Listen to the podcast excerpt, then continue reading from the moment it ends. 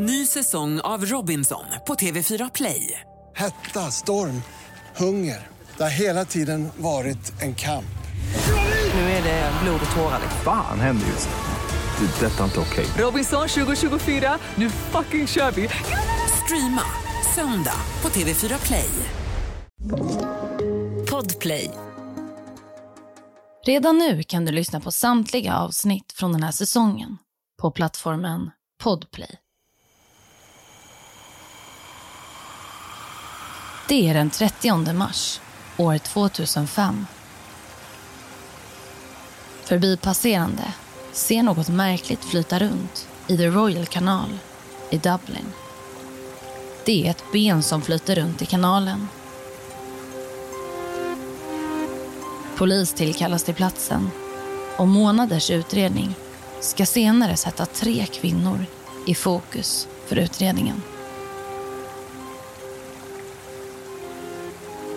Du lyssnar på Jakten på mördaren med mig, Saga Springhorn. Jag vill varna för grovt innehåll i dagens poddavsnitt.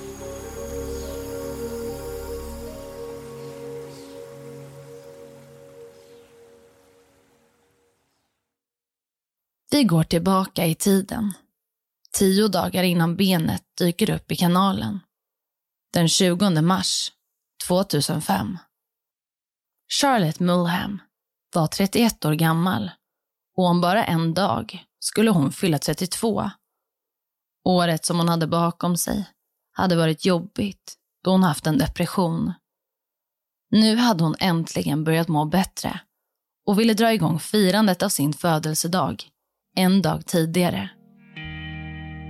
Charlotte bodde tillsammans med sin pappa i södra Dublin.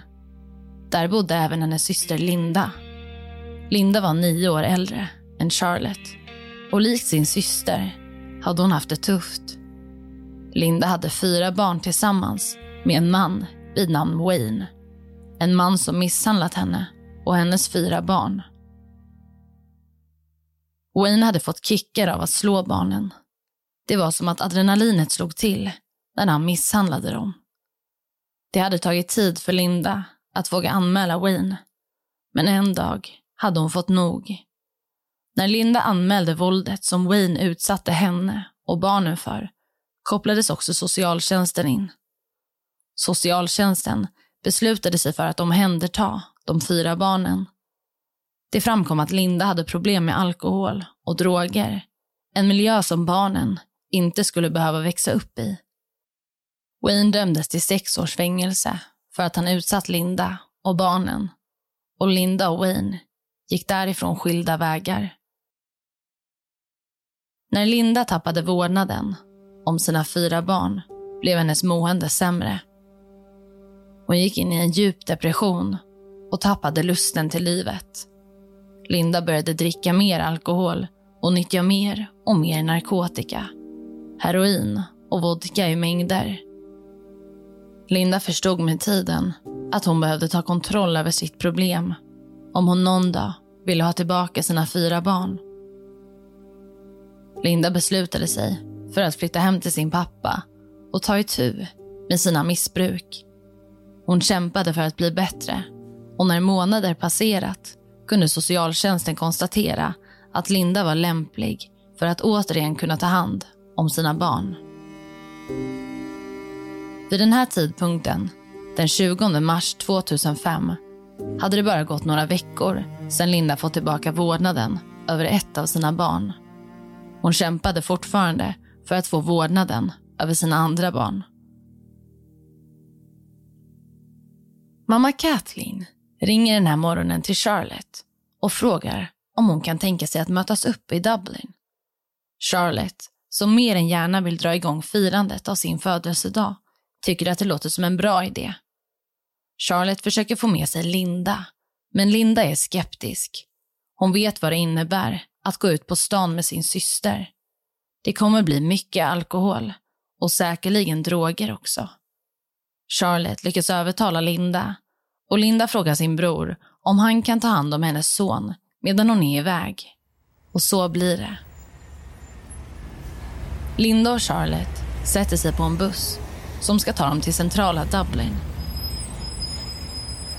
Väl framme möter de upp sin mamma Kathleen, 49 år, och Kathleens pojkvän Farah, 38 år. Klockan är runt 2 på eftermiddagen och alla i sällskapet vill dricka alkohol. Ingen av dem har mycket pengar då alla lever på bidrag från staten. Det är alltså uteslutet för sällskapet att de ska sätta sig på en pub eller bar. Det är för dyrt. Istället går de in i en butik och köper en vodkaflaska och cola.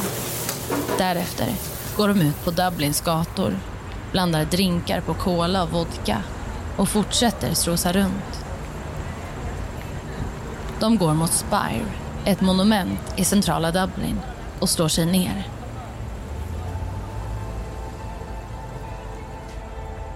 Linda tar fram en påse med ecstasy-tabletter. Charlotte och Linda tar sedan varsin tablett. Mamma Kathleen märker att hennes 2 döttrar viskar och gör något i smyg. Hon får reda på att de tagit varsin ecstasy-tablett. Kathleen frågar om hon också kan få en. Linda sträcker diskret över en tablett till Kathleen. Farah erbjuds ingen narkotika. De alla visste att Farah kunde bli aggressiv och elak om man fick i sig för mycket alkohol och droger. Det går några timmar. Sällskapet fortsätter att dricka och systrarna och mamma Kathleen tar ytterligare en ecstasy-tablett. De är fulla och påverkade. Sällskapet bestämmer sig nu för att gå hem till Kathleens och Farahs lägenhet. Det tar bara några minuter dit. Och den här dagen ska snart sluta i katastrof. För saker och ting kommer att hända bakom stängda dörrar.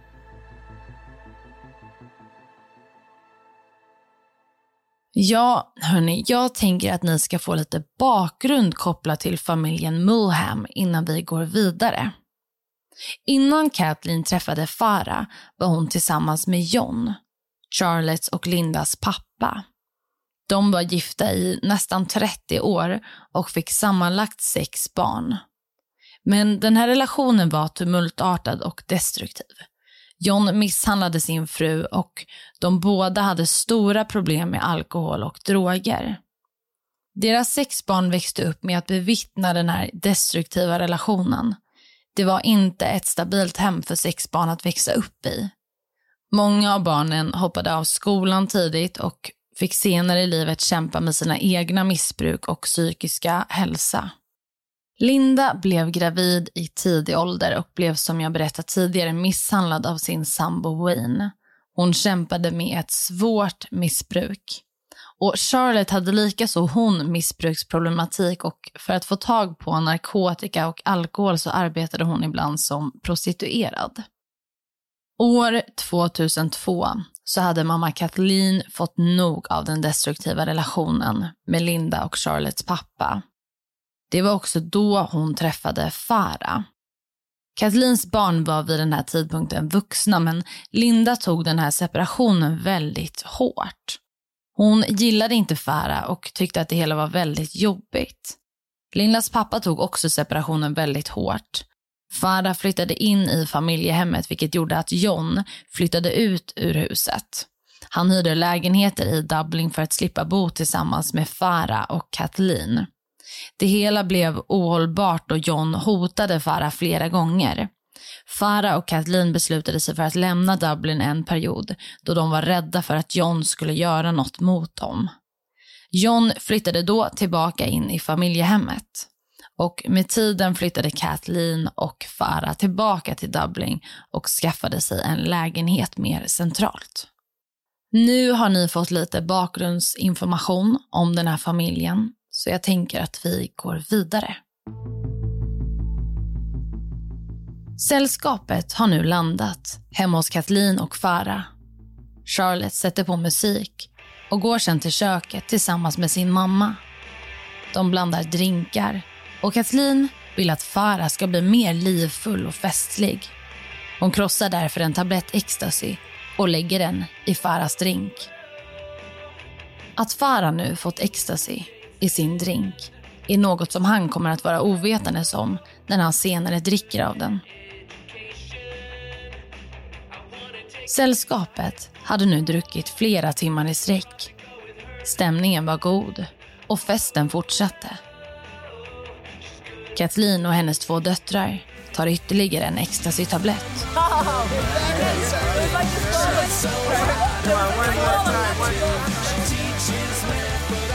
Timmarna går. Linda och Farah sitter i vardagsrummet. Charlotte och Kathleen står återigen i köket. Farah byter nu plats. Han sätter sig i soffan intill Linda och lägger sin arm runt henne. Han lägger handen på hennes lår och börjar smeka henne. Han smeker henne på innerlåret och på ryggen. Han börjar viska saker i hennes öra. Bland annat, du är precis som din mamma. Du och jag i natt. Linda ber Farah att sluta, men han slutar inte. Linda skriker åt honom och Charlotte och Kathleen kommer in i vardagsrummet då de hört Linda skrika. Farah tar tag i Linda och drar henne till sig. Kvinnorna skriker att Farah ska sluta, men han fortsätter. Han försöker kyssa Linda. Charlotte tar tag i Farah och försöker dra honom ifrån Linda, och hon lyckas. Farah släpper taget. Han är svart i blicken och skriker åt Kathleen. Han säger att han ska döda henne. Kathleen var van vid det här. Farah hade våldtagit henne flera gånger, hotat henne och misshandlat henne. Kathleen hade vid några tillfällen blivit så brutalt misshandlad att hon behövs läggas in på sjukhus.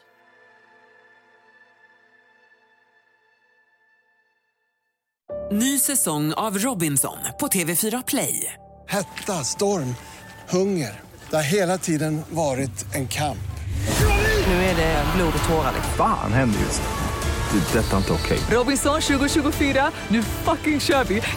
Streama söndag på TV4 Play. Ett poddtips från Podplay. I Fallen jag aldrig glömmer djupdyker Hasse Aro i arbetet bakom några av Sveriges mest uppseendeväckande brottsutredningar. Går vi in med hemlig telefonavlyssning och då upplever vi att vi får en total förändring av hans beteende. Vad är det som händer nu? Vem är det som läcker? Och så säger han att jag är kriminell, jag har varit kriminell i hela mitt liv. Men att mörda ett barn, där går min gräns. Nya säsongen av Fallen jag aldrig glömmer på Podplay. Farah anlände till Irland i december 1996 och påstod sig vara en somalier. Han hade berättat att hans fru och barn dödats under det somaliska inbördeskriget, något som visade sig vara falsk information. Farah var egentligen från Kenya och hans familj i Kenya var fortfarande i livet. Myndigheterna beslutade att Farah skulle utvisas. Men i mars 1999 beviljades han trots allt medborgarskap då han blivit pappa till ett irländskt barn. Farah var en alkoholist och våldsam man. År 1997 våldtog han en handikappad 16-årig flicka. Kvinnor som han tidigare haft ett förhållande med vittnade om att han våldtagit dem. Farah fick flera barn i Irland, men han tog inte rollen som pappa. Han utnyttjade kvinnor och dömdes för misshandel vid flera tillfällen. När Charlotte nu ser Farah antasta hennes syster blir hon rasande. Hon springer till köket och greppar tag om en Stanley-kniv som legat på bänken i köket. Hon går sedan in i vardagsrummet. Farah beter sig hotfullt och har nu gett sig på Kathleen. Han börjar slå henne och Kathleen skriker åt sina döttrar. Charlotte har i efterhand berättat att hennes mamma skrek, citat, snälla döda honom åt mig. Om ni inte gör det är jag död i slutet av året. Slutcitat. Charlotte tar tag i Farahs huvud och drar det bakåt. Sen skär hon ett snitt i hans hals. Farah släpper taget och han går nu mot sovrummet. Blod rinner ur skärsåret från hans hals. Farah försöker lägga sig på sängen, men han ramlar och blir liggandes på golvet. Farah skriker och Charlotte följer efter honom till sovrummet. Hon snittar honom i halsen ytterligare en gång. Hon vill få tyst på honom, Farah levde fortfarande. Linda får panik. Hon springer in till köket och hämtar en hammare. Därefter går hon in i sovrummet. Hon börjar slå Farah i huvudet med hammaren. Så hårt hon bara kan. Farah ligger medvetslös på golvet. Men systrarna fortsätter att utöva den brutala attacken. Farah knivhuggs sammantaget 27 gånger. Linda fortsätter att slå honom gång på gång. Och Farah avlider. Systrarna inser snart vad de gjort.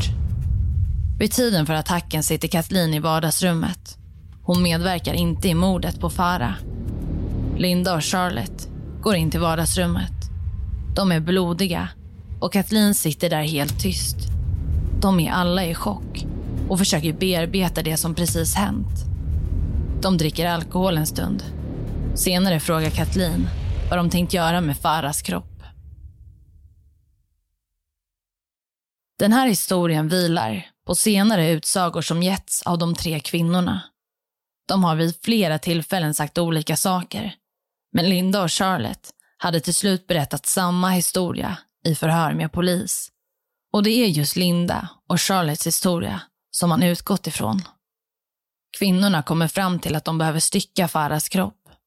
Charlotte och Linda drar Farahs kropp till badrummet. De använder en brödkniv, en Stanley-kniv och en hammare när de styckar kroppen. Linda har panik. Hon är inte lika aktiv i styckningen som syster Charlotte. Linda förstår inte vad de precis gjort. Ja, hörni. Andra poddare och dokumentärer som tar upp det här fallet berättar väldigt ingående hur den här styckningen går till. Jag tycker att det är överflödig information. Det är fruktansvärt som det är och jag tänker att vi alla förstår att det är hemska detaljer som finns kopplat till den här styckningen. Det som dock kommer vara relevant kopplat till det här fallet är att systrarna skär av Farahs huvud och penis. För hittar man Farahs huvud kopplat till kroppen så är det väldigt lätt att identifiera honom, tänker systrarna. Penisen skär Linda av och säger citat: "Nu kan du aldrig mer våldta min mamma." Slutcitat. Det tar flera timmar att stycka Farahs kropp. De sitter i ett väldigt litet badrum och när natt blivit morgon så är systrarna klara. Vi går vidare. Charlotte, Linda och Kathleen fortsätter att dricka alkohol.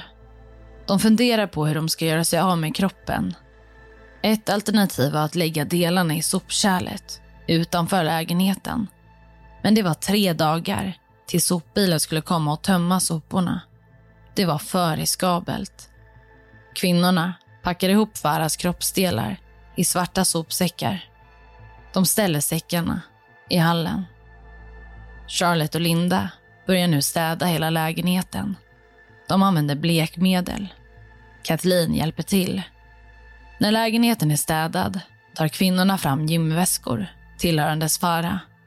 De lägger några säckar innehållandes Farahs styckade kropp i gymväskorna och lämnar lägenheten.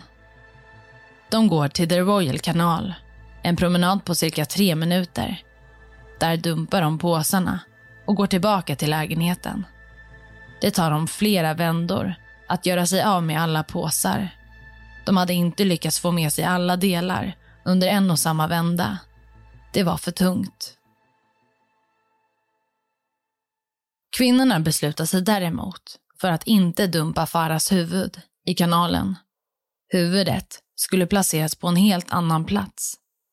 De lägger Farahs huvud i en kameraväska och hoppar sedan på en buss som ska ta dem till en närliggande stad. Kvinnorna går igenom ett köpcentrum. Sen går de mot en park i området och argumenterar med varandra. De är alla stressade och trötta efter allt som varit. Charlotte börjar gräva ett hål under en bänk i parken med sina egna händer. Hon placerar huvudet i hålet, men hålet är inte tillräckligt djupt. Charlotte lägger jord över huvudet. Det är en utbuktning i marken under bänken. Kvinnorna lämnar parken. De dumpar knivarna och hammaren i en närliggande damm. Dagar passerar. Linda, Charlotte och Kathleen dricker enorma mängder alkohol under den här tiden. Lindas psykiska hälsa är kraftigt påverkad av det som hon gjort. Hon mår väldigt dåligt. Dagar passerar och kvinnorna håller koll på kanalen. De är rädda att kroppsdelarna ska flyta upp till ytan. Och deras rädsla ska snart besannas. Den 30 mars, 10 dagar efter mordet på Farah, så flyter ett ben upp i kanalen. Ett ben med tillhörandes fot, och på foten sitter en strumpa. Det är en makaber syn, och polis kallas snabbt till platsen. Dykare undersöker kanalen i jakten på fler kroppsdelar. Press kommer till platsen och rapporterar live. Linda och Charlotte har den här dagen bestämt sig för att promenera till kanalen. När de kommer dit är det fullt pådrag. Polis och dykare arbetar på plats och press står upprörda och rapporterar. Linda och Charlotte fångas upp på en video av pressen. De står på en bro ovanför kanalen och tittar ner på utredningen. Man hittar flera delar av Farahs kropp i kanalen. Det är uppenbart att mannen som hittats råkat ut för en mycket brutal attack. Då huvudet tillhörandes mannen inte hade hittats var han svår att identifiera. Kroppsdelarna hade legat i vattnet i 10 dagar. De var numera i ett mycket dåligt skick.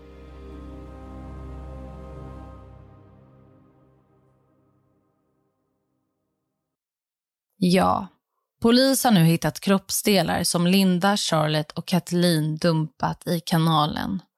Polis börjar fundera på vad det hela kan röra sig om. En utredning tar fart. Utredare kan konstatera att penisen tillhörandes mannen avlägsnats. Dessutom är mannen svart. Det gör att utredarna börjar fundera på om det kan röra sig om ett ritualmord. Utredare tar kontakt med polis i London då man några år tidigare hittat en styckad och avliden svart man på ungefär samma sätt som Farah. Så ritualmord blir den huvudsakliga teorin kopplad till det här fallet. Men det ska senare visa sig vara långt ifrån sanningen.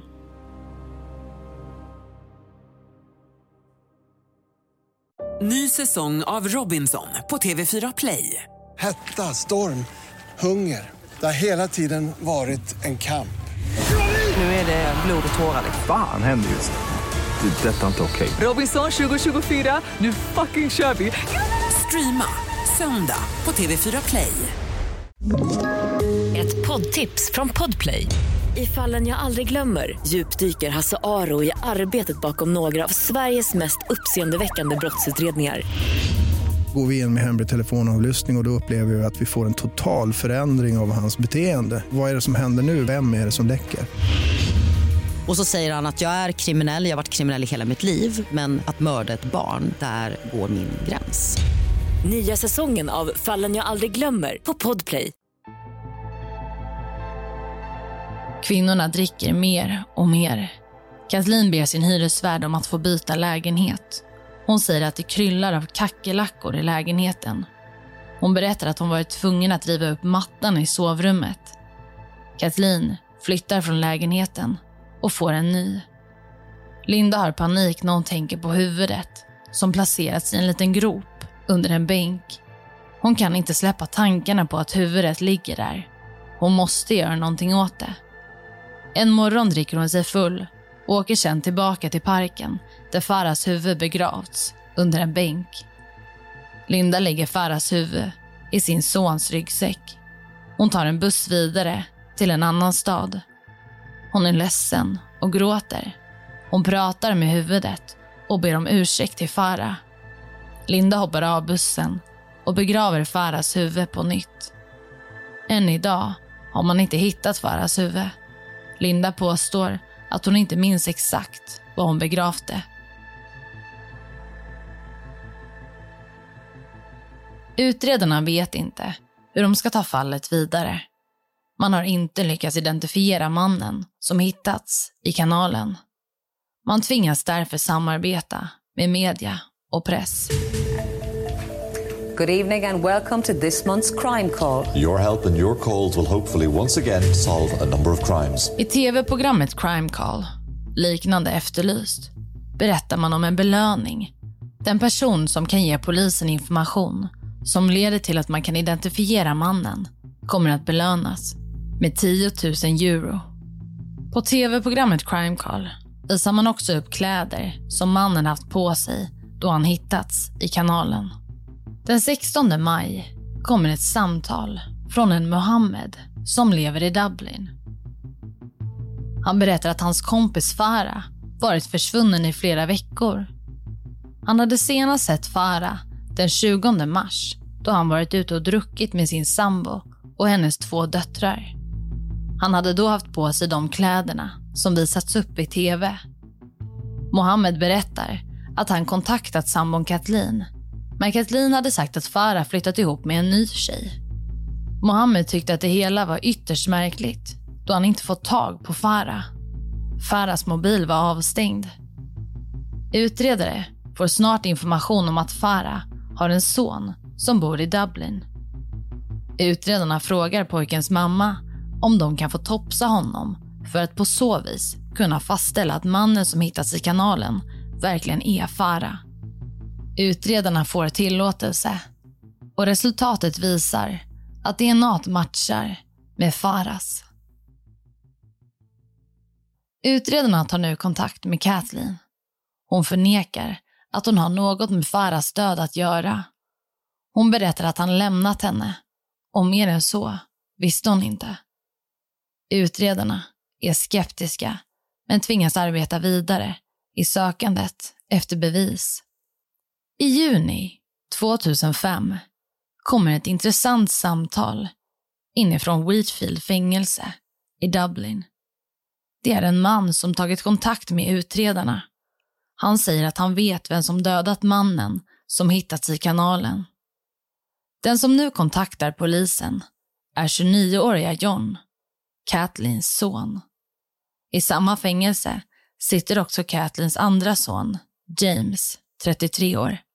John och James berättar i senare intervju med polisen att deras mamma och deras 2 systrar dödat Farah.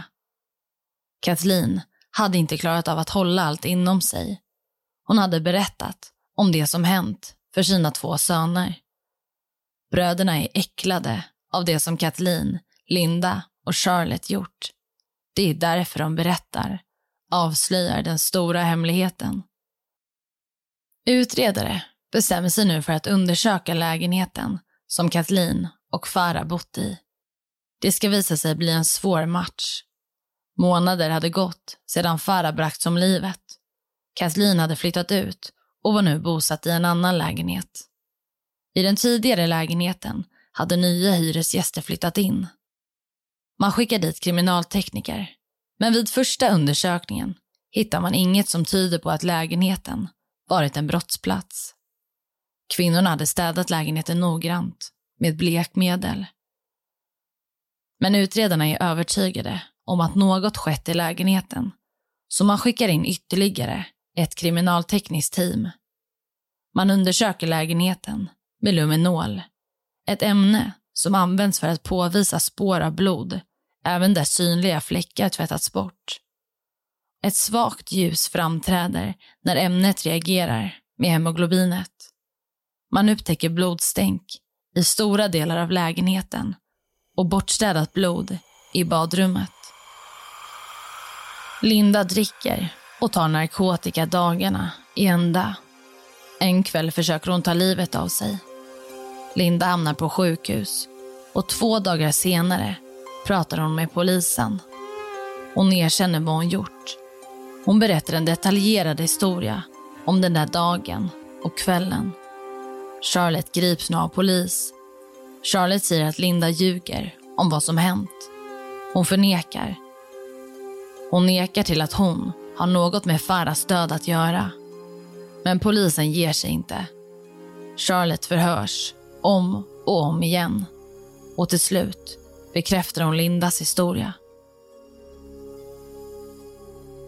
Nu vill polis såklart få tag på Kathleen. Men Kathleen hade flyttat till England och sagt upp kontakten med sina 2 döttrar. Kathleen hade bestämt sig för att vara kvar i England för att slippa stå till svars för det som hänt med Farah. Linda och Charlotte åtalas för mordet på Farah. Rättegången drar igång år 2006. Trots att de båda erkänt att de tagit livet av Farah och berättat ingående om händelsen och förloppet, så påstår de nu i rätten att de inte är skyldiga till mordet. Det finns dock enormt mycket bevis mot både Charlotte och Linda, så det här är något som chockerar människor som följt fallet. Men trots att de nu nekar till att de bragt Farah om livet, så döms de. Linda dömdes för dråp och fick 15 års fängelse. Charlotte, som varit den mer drivande i attacken, dömdes för mord och fick livstidsfängelse. Och nu vill jag varna för att jag kommer prata lite om självmord. Charlotte och Lindas pappa John skriver i december 2005 ett självmordsbrev. Han skriver bland annat att han inte kan leva med det som hans döttrar gjort. John tar sitt liv.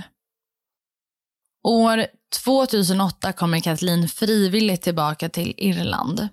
Hon åtalas då för flera brott, men primärt för att ha lämnat falsk information till polisen och för att ha dolt bevis då hon hjälpt till att städa på brottsplatsen.